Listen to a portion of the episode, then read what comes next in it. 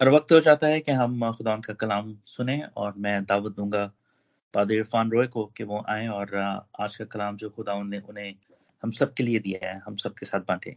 पादर इरफान। शुक्रिया शुक्रिया ब्रदर पिछले हफ़्ते हमने इस बाप की पहली तीन आयात को देखा और उसमें हमने गौर किया कि खुदा अपने खादम की अजियतों का मुकाशफा अपने लोगों को अता करता है। यानी खुदा अपने लोगों को आगाह करता है कि वो उसका खादम जो है वो किन अजियतों से गुजरने वाला है। लेकिन मुकाशफा दिए जाने के बावजूद, कलाम सुनाए जाने के बावजूद, लोग खुदा के खादम को रद्द करते हैं। इसकी वजह क्या है? और हमने उस वजह को भी देखा, और इसकी बुनियादी वजह यही है कि जो खादम उनके सामने पेश किया गया, जिस खादम की झलक हमें इस मुकाशफा में नज़र आती है, इस बाब में नज़र आती है, वो उनकी ख्वाहिशात और उनकी तो के मुताबिक नहीं था।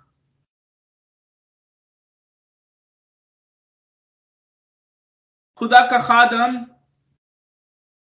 जिसका ज़िक्र हम इस बाब में देखते हैं, जो मेरा और आपका निजात दहिंदा है, उसके बारे में लिखा है कि उसकी ना कोई शक्लो सूरत है, ना उसका कोई बड़ा प्रॉमिसिंग आगाज़ है, और ना ही उसकी ज़िंदगी का तजुर्बा इतना दिलकश तजुर्बा है कि वो लोगों के लिए एक मरूब या पसंदीदा शख्सियत बन सके।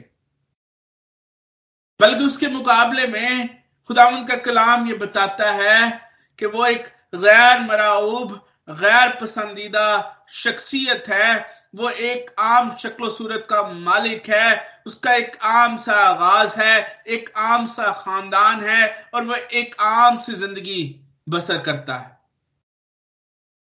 और ये बात लोगों के लिए काबले कबूल नहीं है, क्योंकि जो मसीहा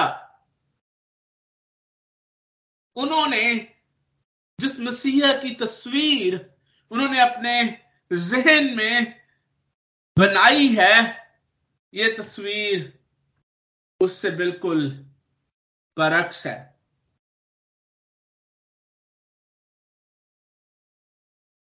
अक्सर जब हम मसीहा को ढूंढते हैं, जब हम नजात दहिंदा को ढूंढते हैं तो हम उस तस्वीर को फॉलो करने की कोशिश करते हैं, जो कि हमने अपने जहनों में बनाई होती है। और उस मुकाशफा को, उस कलाम को रद्द करते हैं, जो खुदा हमारे सामने रखता है।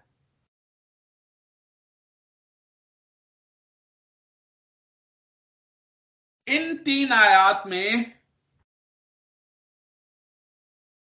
खुदावन अपने लोगों पर यह बात ज़ाहिर करता है यह बात उनको बाबर करवाता है कि यह खुदा की मर्ज़ी थी।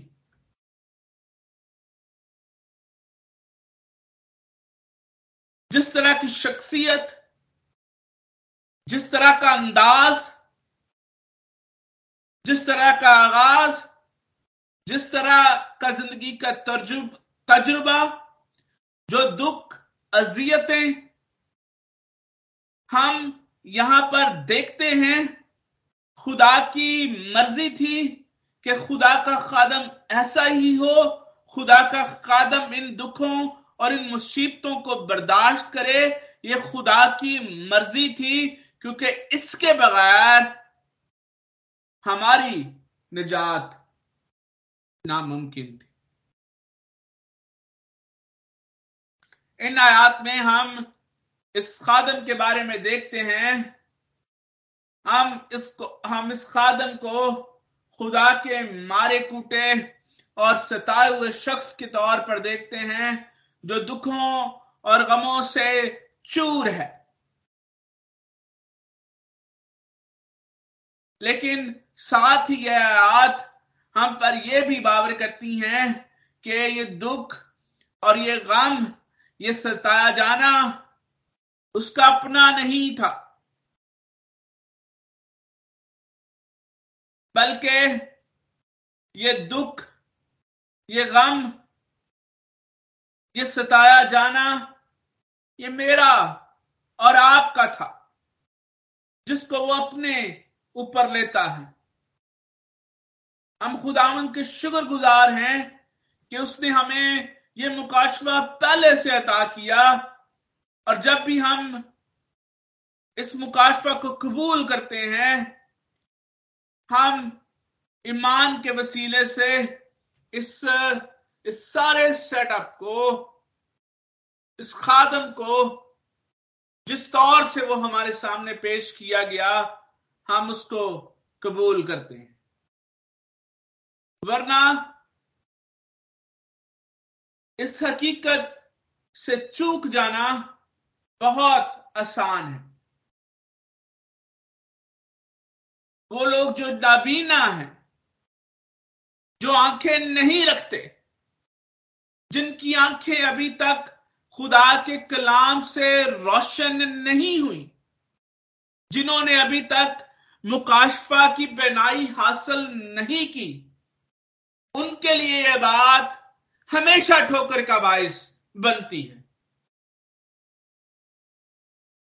इसीलिए पालूस पहले ग्रंथियों उसके पहले बाप उसकी अठारहवीं आयत में कहता है कि सलीब का पैगाम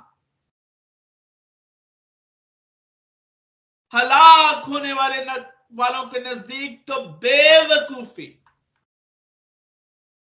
मगर हम नजात पाने वालों के लिए खुदा की कुदरत है। हम खुदा के मुकाशवा के लिए शुक्रगुजार हैं जो मेरी और आपकी निजात का वसीला बना। आगे जाकर हम देखेंगे कि यहाँ पर कौन सी बात है जो कि भूल चूक का बायस बनती है।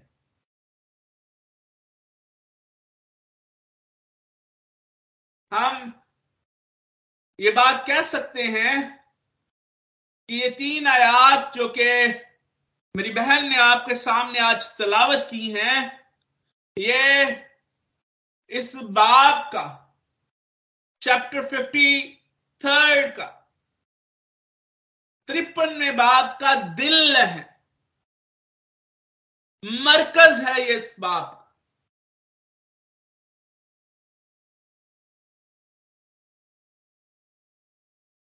ये इन तीन आयात में हमें ग्यारह जुमले या ग्यारह सतरें मिलती हैं।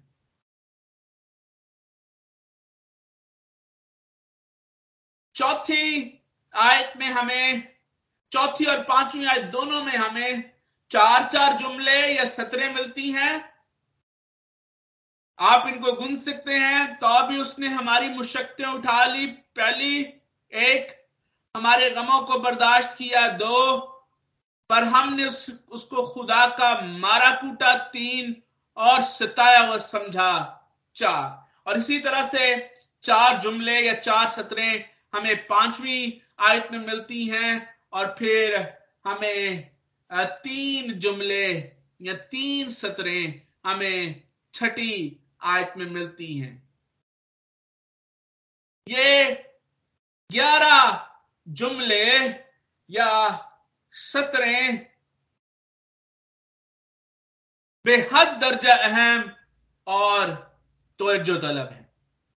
और चाहिए तो ये कि हम एक एक जुम, जुमले या एक एक सतर को अलग अलग से देखें, इनसे बैरामंद हों, लेकिन हम अपने फॉर्मेट के अंदर रहते हुए और वक्त की किल्लत को मलहूज खातर रखते हुए इस हिस्से में से गुजरेंगे।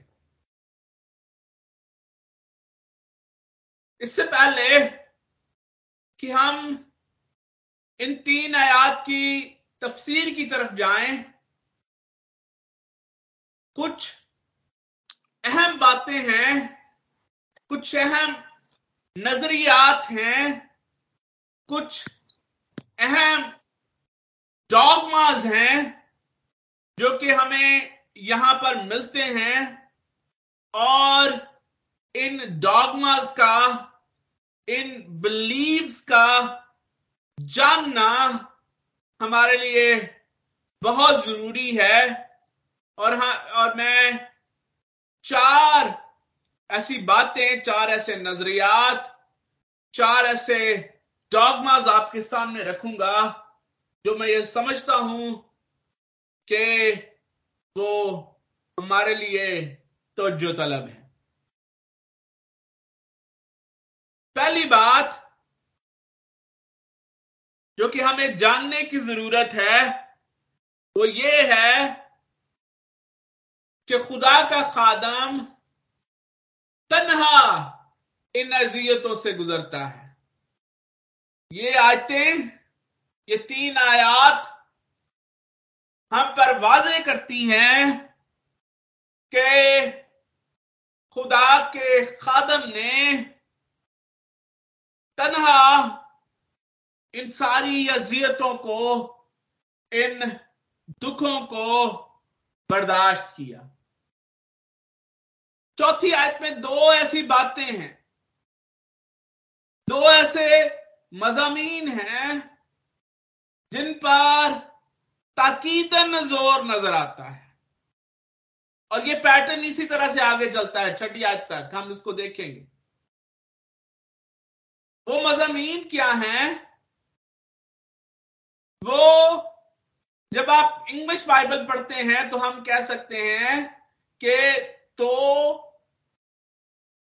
तवज्जो तलब तो मजामीन जिन पर यहाँ पर ज़ोर नज़र आता है, जिनको कंपैरेटिवली पेश किया जा रहा है, वो है ही एंड वे और यहाँ पर उर्दू बाइबल में इसको इस तरह से पेश किया गया है, उसने हमारी, उसने हमारा हमारे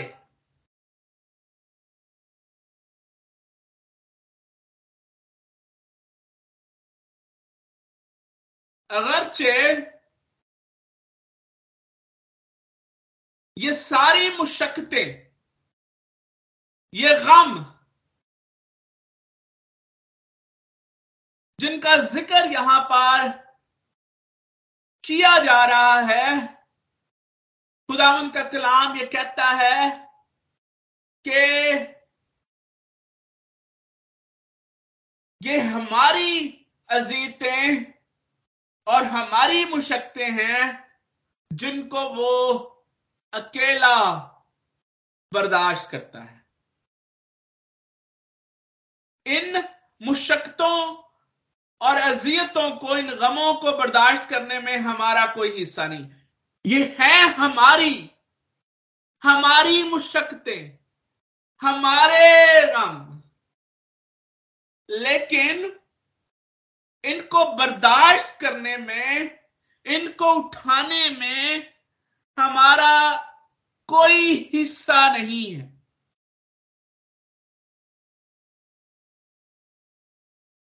हमारा कोई रोल नहीं है यहाँ पर। इज़ द ओनली वन बल्कि इसके बरक्स हमारा रोल क्या है? हमारा किरदार क्या है? और ये वो किरदार है, ये वो रोल है जो कि बेवकूफ़ी का बायस बनता है, जो कि भूल चूक का बायस बनता है। उन लोगों के लिए जो मुकाशफे की दौलत से बहरामंद नहीं। हमारा किरदार और हमारा ये रोल ये है, यहाँ पर लिखा है कि मुशक्तें हमारी हैं, गम हमारे हैं, पर हम क्या करते हैं, हम क्या समझते हैं? हमने उसे खुदा का मारा कूटा और सताया हुआ समझा। That's what we think that's what our role is to increase his burdens हम यहाँ पर इस बात का मतलब क्या है कि हमने उसको खुदा का मारा, कूटा और सताया और समझा। वी थिंक कि जो कुछ इसके साथ हो रहा है he deserve that that's what the issue is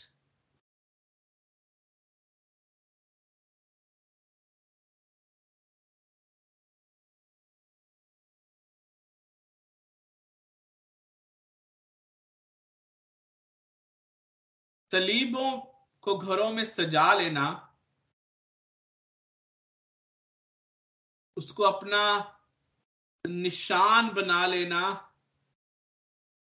इससे कोई फ़र्क पड़ता नहीं है जब तक, जब जब आप सलीब की तरफ़ देखें और आपको ये एहसास ना हो I was the one who was going to hang there.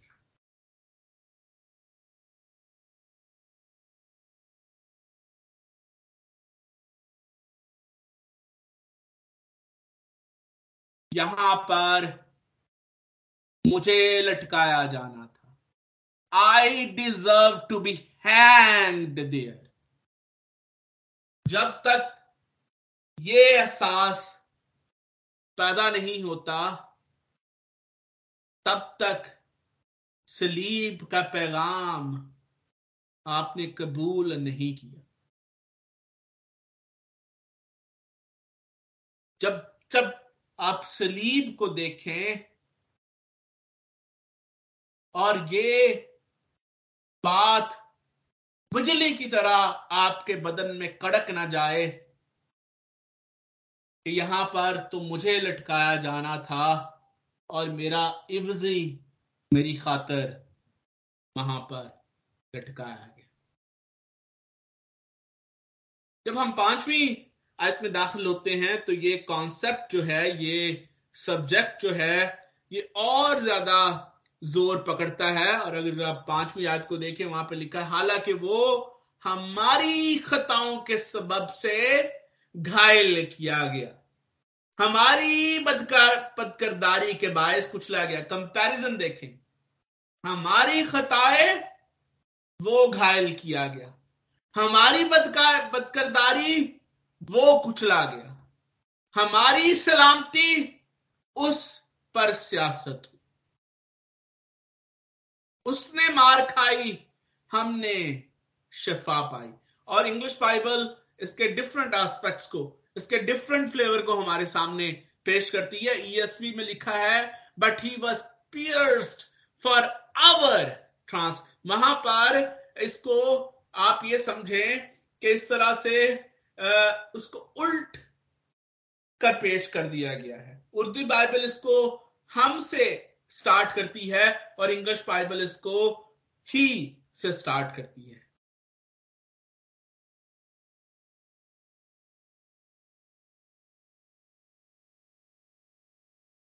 But the is कि वो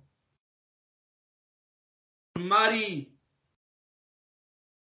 रूहानी गिरावट को, इखलाकी गिरावट को दूर करने के लिए घायल होता है, कुचला जाता है, मार खाता है।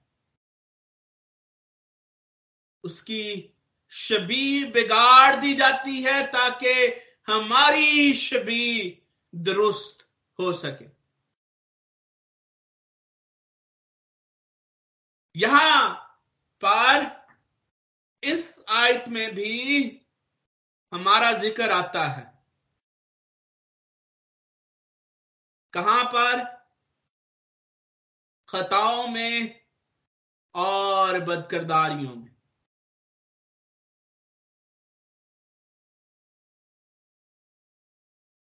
जहाँ जहाँ हमारा ज़िक्र आता है, वो खताओं और बरकतारियों में आता है। गुनाहों की फहरिस्त में आता है, जिस फहरिस्त को मिटाने के लिए उसको खून बहाना पड़ा। छठी आयत को जब हम देखते हैं तो वहाँ पर ये कॉन्सेप्ट थोड़ा एलिवेटेड हो जाता है। वहाँ पर हम एक और बीइंग उसमें ऐड होते हुए देखते हैं। लिखा है, हम सब भेड़ों की मानद भटक गए। हम में से हर एक अपनी राह को फिरा, पर खुदा ने हम सबकी बदकरदारी उस पर ला दी। यहाँ पर जो ज़ोर, ताकीदन ज़ोर वाले जो मजामीन हैं, वहाँ पर हम सब और खुदामंद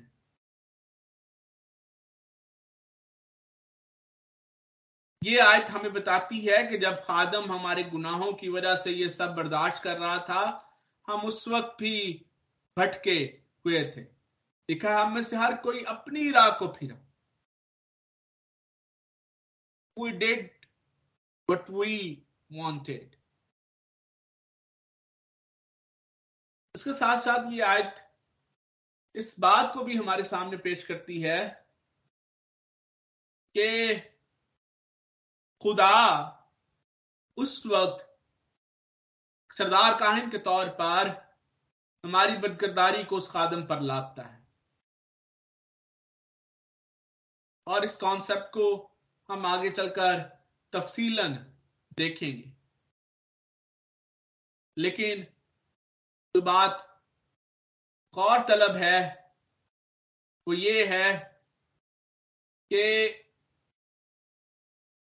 मेरा और आपका नजात दहिंदा, खुदा का ये खादम, जिसने खुदा की इस मर्ज़ी को पूरा किया, वो खादम अकेला इंसान के गुनाह को, गुनाहों को उठाए हुए इस सजियत को बर्दाश्त करता है।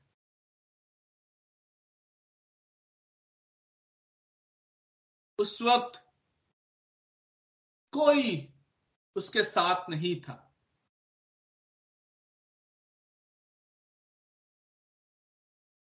He was alone. और खुदा की ये मर्ज़ी थी कि वो अकेला इन गमों और दुखों को बर्दाश्त करे।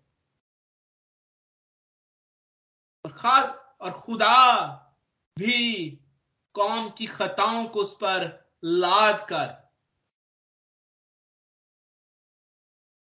हमारी बदकरदारी उस पर लाद कर, उसको छोड़ देता है ताकि वो अकेला ये सब बर्दाश्त करे।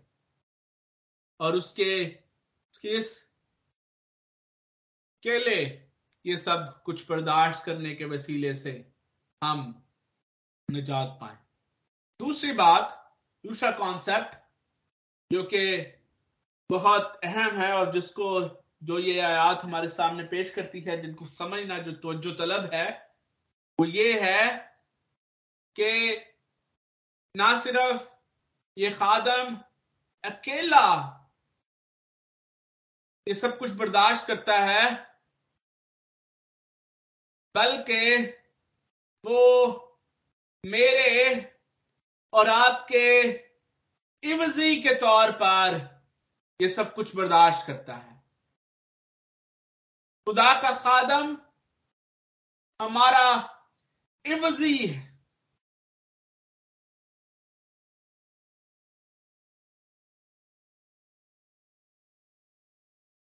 चौथी आयत में लिखा है कि उसने हमारी मुशक्कतें उठा ली। ही इज़ द वन जो हमारा बोझ है, वो उठाता है और उसको अपने ऊपर रख लेता है।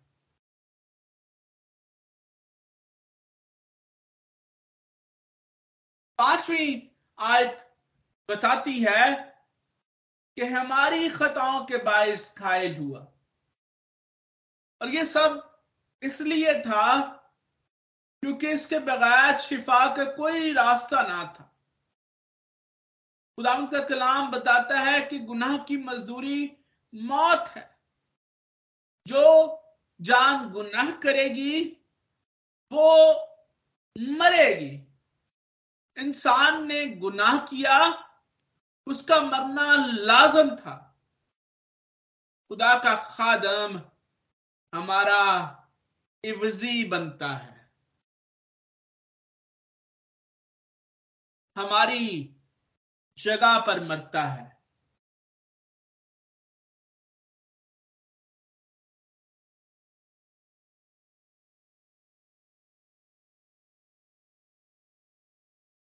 इब्जाने की ये शक्ल ये कॉन्सेप्ट कहाँ से आता है? हम इसको पुराने अदनामे में एबार की किताब, उसके बाद सोलवे बाब में देखते हैं। जहाँ पर खता की कुर्बानी का ज़िक्र है, जो कि इंसान के लिए, जिसको इफ्जाने के तौर पर खुदा मुकर करता है।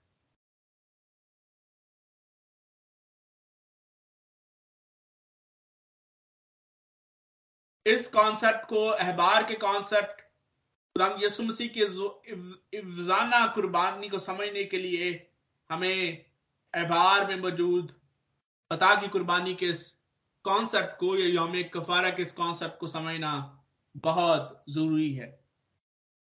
पालूस रसूल,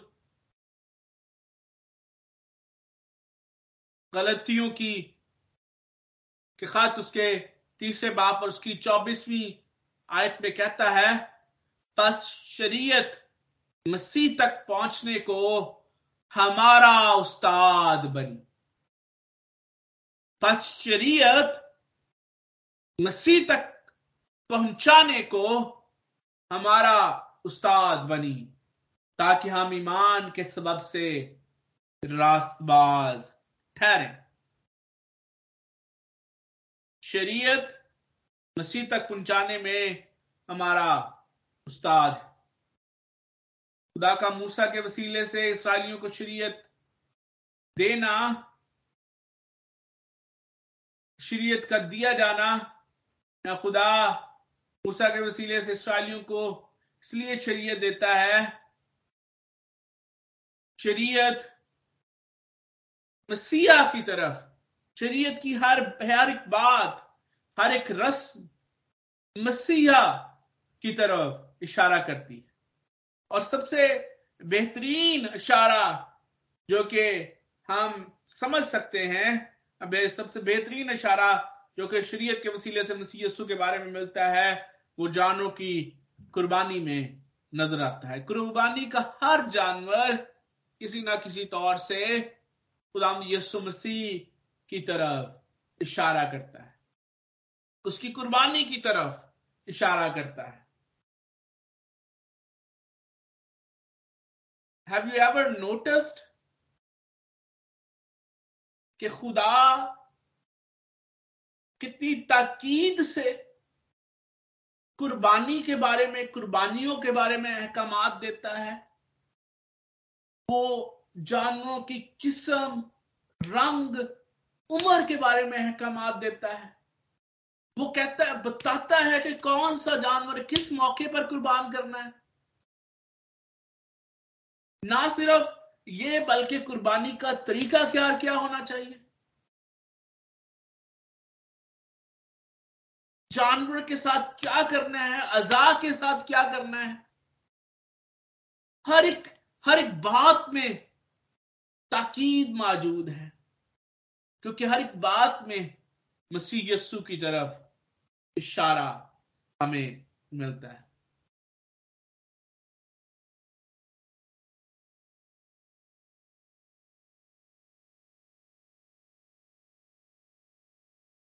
पर खुदा ने हम सबकी बदकरदारी उस पर लादी इवजी मेरा और आपका। और इसको आप उसी वक्त समझ सकते हैं जब आप व्यवहार सोलवें बाब में मौजूद यौम कफारा वाले दिन खता की कुर्बानी के कॉन्सेप्ट को समझते हैं। बार सोलवा बाब बताता है कि यौम कफारा वाले दिन सरदार काहिन कुर्बानियों की मुफसल रसूम अदा किया करता था, जिसमें चार जानवर कुर्बान किए जाते। सोख्ती कुर्बानी के लिए एक मेंढा, काहिन अपने अपने घर की खता की कुर्बानी के लिए एक बछड़ा कुर्बान करता और फिर कौम की खता की कुर्बानी के लिए दो बकरे मुकर होते। योम कुफारा के दिन कौम की खता की कुर्बानी के लिए दो बकरे, दो जानवर, ज़्यादा तो जो तलब है, और हम, और हमारे लिए इस तफसील को समझना और याद रखना बहुत ज़रूरी है। पहली चीज़ जो कि हमें समझने की ज़रूरत है, अगर आपको वक्त मिले, ज़रूर एबार सोलवे बाप को पढ़ें अहबार चौथे बाप को पढ़ें, ताकि आप इस सारी डिटेल से वाकिफ हो सकें। पहली बात जो कि याद रखने की ज़रूरत है, जो कि अहबार सोलवे बाप से हमें मिलती है वो ये है कि ये दो बकरे मिलकर खता की यानी खुदा की कुर्बानी इंक्लूड्स दीज टू एनिमल्स ये नहीं था कि खता की कुर्बानी में इन दो जो एनिमल्स हैं they have two different sacrifices no two animals one sacrifice खता की कुर्बानी। अब रस्म ये थी कि एक बकरे को खुता की कुर्बानी के लिए चढ़ा दिया जाता।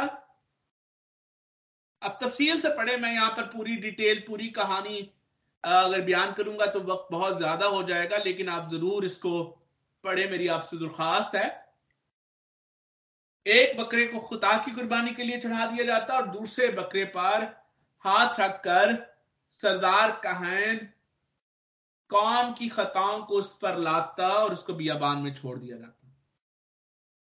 अब सवाल ये पैदा होता है कि खुदा दो जानवरों को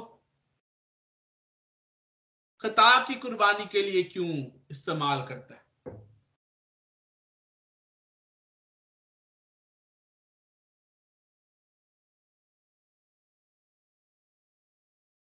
और इस सवाल का जवाब देने के लिए हमें खता की कुर्बानी के अमल को देखना होगा। हमें इसको पूरे तौर से जानना होगा।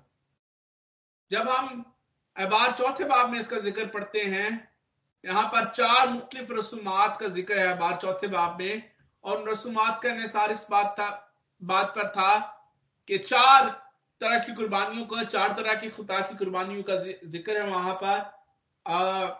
जिसमें ये बात शामिल है कि खता किससे हुई है या किसके लिए खता की कुर्बानी गुजरानी जा रही है। पहले काहिन की खता की कुर्बानी का ज़िक्र आता है खता की फिर दूसरा कौम की चौथे, एबार चौथे बाप में, फिर तीसरा कौम के सरदारों से अगर कोई भूल चूक खता होती है, उनकी कुर्बानी, उनके लिए कुर्बानी का खता की कुर्बानी का ज़िक्र आता है। और फिर अगर किसी शख्स से, किसी फर्द से खता हो जाती है तो उसकी खता की कुर्बानी का तरीका क्या होना चाहिए, रस्म कैसे अदा करनी चाहिए, इसका ज़िक्र हमें अहबार चौथे बाप में मिलता है। और यहाँ पर जो गौर तरफ़ बात है, वो ये है कि बावजूद इसके कि खताकार कौन है किससे खता हुई है? वो काहिन है? वो आ, कौम है? वो कौम का कोई सरदार है? या वो कोई शख्स है? एक बुनियादी अमल जो कि इस सारी रस्म में शामिल है वो बड़ा गौर गौर तलब है। उसकी तरफ़ तवज्जो देना बहुत ज़रूरी है। जिस शख्स से खता हुई होती वो पहले खता की कुर्बानी के जग पर अपना हाथ रखता, माफ़ कीजिएगा। हाथ रखने का अमल इस बात की अलामत था कि अलामती तौर पर सिंबॉलिकली उस शख्स के गुनाह, उस जानवर मुतकिल होते या अलामती तौर पर उस शख्स के गुनाहों की जगह पर वो जानवर जो है, वो खड़ा हो जाता या इसको हम इस तरह से और बेहतर तौर से समझ सकते हैं कि इंसान अपने गुनाहों की वजह से खुदा के सामने कसूरवार ठहरता लिखा है कि सबने गुनाह किया और, और खुदा के जलाल से महरूम है। हम गुनाह की वजह से खुदा की अदालत और सजा के हकदार ठहरते हैं। और क्योंकि बाइबल का खुदा एक कादल और मुनसिफ खुदा है इसलिए वो अपना अदल और अपना इंसाफ करता है और गुनाह की सजा देता है। अब गुनाह की सजा क्या है, जिसका ज़िक्र पहले से कर दिया गया? गुनाह की सजा मौत है। गुनाह की मजदूरी मौत है। खता की कुर्बानी का पहला जानवर इस बात को ज़ाहिर करता है कि एक बेऐब जानवर इंसान के इफ्जाने के तौर पर कुर्बान किया जाता यानी वो सजा जो कि, गुनाह की वो सजा जो कि इंसान को मिलनी थी, वो उस जानवर, वो जानवर इंसान की जगह पर, वहाँ पर कुर्बान किया जाता है। यानी इफ्जाने का ये कॉन्सेप्ट जो है, ये यहाँ पर हमारे सामने शुरू होता है। इंसान की जगह पर एक जानवर, एक बेऐब जानवर जो है, वो सजा के तौर पर कुर्बान होता है, सजा के तौर पर। अब पहले जानवर के वसीले से सजा का काम मुकम्मल होता है, यानी वो सजा की जगह पर इफ्जाने का काम करता है।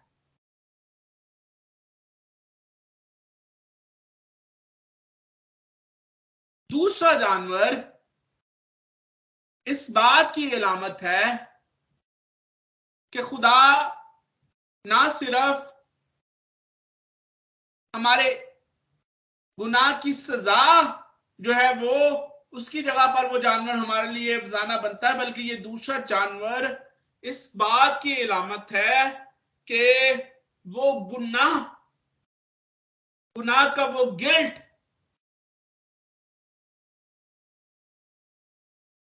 भी हमसे दूर कर दिया जाता। पहले, पहला जानवर, ये यू कहिए कि वो खुदा के कहर, गजब को ऊपर लेता है, सजा जो कि गुनाह की सजा थी, उसका इंतजाना बनता है और दूसरा जानवर जो है, वो गुनाहों को हमसे दूर कर दे, कर देता है। और उसका, उसकी रस्म ये थी कि जब दो बकरे लिए जाते उन पर कुरा डाला जाता, एक जिस पर कुरा निकलता एक को जिबा कर दिया जाता और दूसरे पर सरदार काहिन जो है वो अपने हाथ रखता, जो कि लामती तौर पर इस बात की निशानदही थी कि कौम की सारी खताएँ इस जानवर पर लादी गई हैं और फिर उस जानवर को जो है वो दूर बियाबान में छोड़ दिया जाता। खुदाम यसु मसीह की कुर्बानी इन दोनों बातों को, इन दोनों बातों को हमारे लिए मुकम्मल करती है, पूरा करती है। खुदा ना सिर्फ़ यसु मसीह, ना सिर्फ़ हमारी खातर, हमारे गुनाहों की खातर, सजा के तौर पर इफ्जाने के तौर पर हमारी जगह पर खड़ा होता है, बल्कि वो हमारे गुनाहों को भी हमसे बहुत दूर कर देता है। और योहन्ना, इस तरह से हम उसका क्लाइमेक्स देखते हैं कि योहन्ना ये कहता है कि देखो, ये खुदा का बर्रा है जो कि जहान के गुना उठा लिए जाता है। वक्त बहुत ज़्यादा हो रहा है और मैं इसको जल्दी से वाइंड अप करना चाहता हूँ। दो नेक्स्ट चीज़ें खादम हमारी ज़रूरत के हर पहलू को डील करता है। दुख, गम और मुशक्तें जो कि ज़िंदगी को मुरझाने का बायस है। हर तरह की रुकावट, अखलाकी और गुनाह की रुकावट रूहानी रुकावट जो कि हमें खुदा से दूर ले जाती है, हमारे हमारे पीस को डिस्टर्ब करती है खुदा इन, खुदा का खादम, इन सारी चीज़ों को हमारे लिए डील करता है। लिखा है कि he already provided the healing उसने शिफा हमें मुहैया कर दी। हमें उन चीज़ों की सबसे ज़्यादा फ़िक्र होती है जिनका कोई हल ना हो। वो वो बीमारियाँ सबसे ज़्यादा खतरनाक लगती हैं जिनका कोई इलाज ना हो।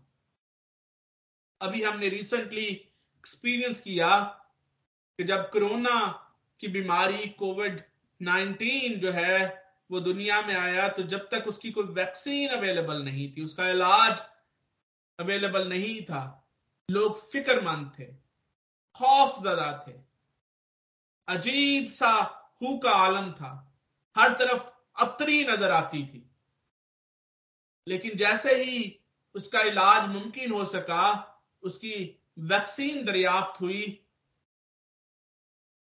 लोग की फ़िक्र दूर हो गई। डर खत्म हो गया। ज़िंदगी दोबारा बहाल हो गई। अबतरी से बेहतरी का सफ़र जो है, वो शुरू हो गया। यसु मसीह ने हमारे लिए अबतरी से बेहतरी का सफ़र शुरू कर दिया, क्योंकि अब गुनाह का इलाज मुमकिन है। उसने पहले से गुनाह का इलाज कर दिया। खुदा खुदा का खादम दुख उठाने में खुदा की मर्ज़ी को पूरा करता है। वो रजा कराना तौर पर गुनाह की सजा को अपने ऊपर लेता है। खुदा के गज को अपने ऊपर लेता है। वो इलाही कहर जो मेरे और आपके गुनाहों की वजह से फड़का वो उसके गमों और तकलीफों की वजह से खत्म हो सका।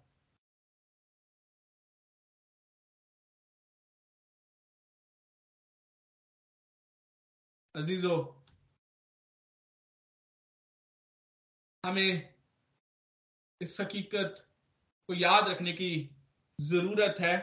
एक छोटी सी कहानी के वसीले से मैं आज का ये पैगाम के सामने रखना चाहूँगा। एक छोटा लड़का था जो कि हर रोज स्कूल के बाद देर से अपने घर आता। और उसकी माँ, उसकी सादत की वजह से, उसकी हिस हरकत की वजह से बहुत ज़्यादा परेशान वो हर रोज उससे कहती कि अगर वो लेट घर आएगा, अगले दिन लेट घर आएगा तो उसको खाना नहीं मिलेगा। ये सिलसिला चलता रहा। वो लड़का और ज़्यादा देर से घर आने लगा। और एक दिन माँ ने तंग आकर वही किया जो वो कहती थी। उसने खाने की मेज पर खाली प्लेट लड़के के सामने रख दी और बराबर में बैठे हुए उसके बाप की प्लेट भरी हुई थी। वो लड़का हसरत भरी नज़रों से अपने बाप की प्लेट की तरफ़ देखता है। और थोड़ी देर के बाद बाप के चेहरे पर एक हल्की सी मुस्कुराहट आती है और वो भरी हुई प्लेट अपने बेटे के सामने रख देता है और खाली प्लेट उससे लेकर अपने सामने कर ले कर लेता है। That's what Jesus Christ did it for me and you Dawood Islam के वसीले से आप सबको कसरत के साथ बरकत बख्शे। हमें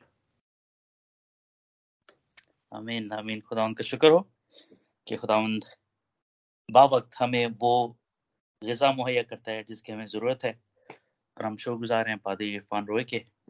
जिनको खुदा ने एक बार फिर हम सब के लिए इस्तेमाल किया।